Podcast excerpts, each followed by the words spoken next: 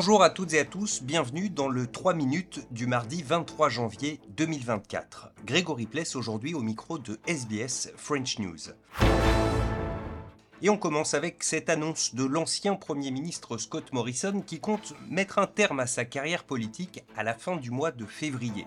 Élu au Parlement depuis plus de seize ans, Scott Morrison a également exercé les fonctions de Premier ministre entre deux mille dix-huit et deux mille vingt-deux, une période durant laquelle il a eu à gérer la crise provoquée par la pandémie de covid dix-neuf, mais qui fut également agitée par de nombreuses polémiques telles que ses vacances à Hawaï durant les plus violents feux de forêt de l'histoire de l'Australie, la rupture du contrat signé avec la France pour l'achat de sous-marins et enfin l'affaire des ministères secrets puisqu'il s'était investi durant la pandémie de Covid sans même en avertir ses collègues au gouvernement à la tête de cinq portefeuilles. Dans une interview accordée au quotidien The Australian, il précise qu'il compte désormais travailler dans le privé en tant que conseiller stratégique pour diverses firmes du secteur de la défense aux États-Unis selon le site A B C News.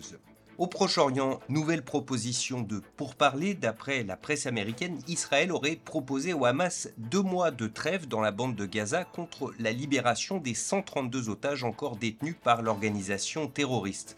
En revanche, aucune mention dans cette proposition d'une fin du conflit, ni même d'une solution politique sur le long terme. Or, c'est bien là l'essentiel pour Joseph Borrell, le chef de la diplomatie de l'Union européenne, qui a rencontré hier ses homologues égyptiens, saoudiens, jordaniens et surtout israéliens et palestiniens.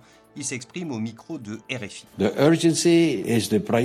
Il faut d'abord se concentrer sur les mesures d'urgence, mais cela ne doit pas nous empêcher de travailler pour le long terme, en commençant dès maintenant à préparer une conférence de paix afin de s'attaquer au conflit et à ses causes profondes et rechercher une solution stable. Sinon, nous entrerons dans un nouveau cycle de violence, un cycle sans fin. C'est le travail que nous avons entamé avec un premier projet de plan de paix. Ce plan devra fournir des garanties de sécurité solides à Israël et au futur État de Palestine. Enfin en France, le Premier ministre Gabriel Attal a rencontré hier deux syndicats agricoles et notamment le plus puissant d'entre eux, la F N S E A, suite à la mobilisation et à quelques actions coup de poing menées ces derniers jours par de nombreux paysans qui se disent écrasés par les normes et qui demandent également un ralentissement dans la transition écologique. Nicolas Feldman pour R F I. Ils sont avant tout venus à Matignon pour faire entendre les raisons de la colère. Trop de normes environnementales, des charges trop lourdes. Arnaud Rousseau, président de la F N S E A, la Fédération nationale des syndicats d'exploitants agricoles. Il y a beaucoup de sujets autour du revenu. Comment demain on peut trouver des moyens de production qui nous garantissent d'avoir du revenu, mais qu'on n'ait pas d'interdiction sans solution, qui conduisent finalement à importer plus d'alimentation et à détruire l'agriculture française. Mais la F N S E A menace aussi le gouvernement sans annonce concrète. Les actions se poursuivront. On a redit au Premier ministre qu'on ne se contenterait pas de mots, qu'aujourd'hui ce que les agriculteurs attendaient c'était des actes précis.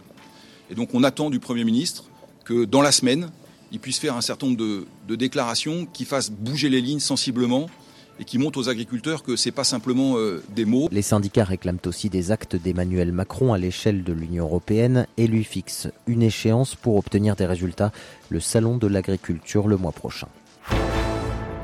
Voilà pour l'essentiel de l'actualité en trois minutes. Demain, vous retrouverez Audrey Bourget pour un nouveau point complet sur l'actualité.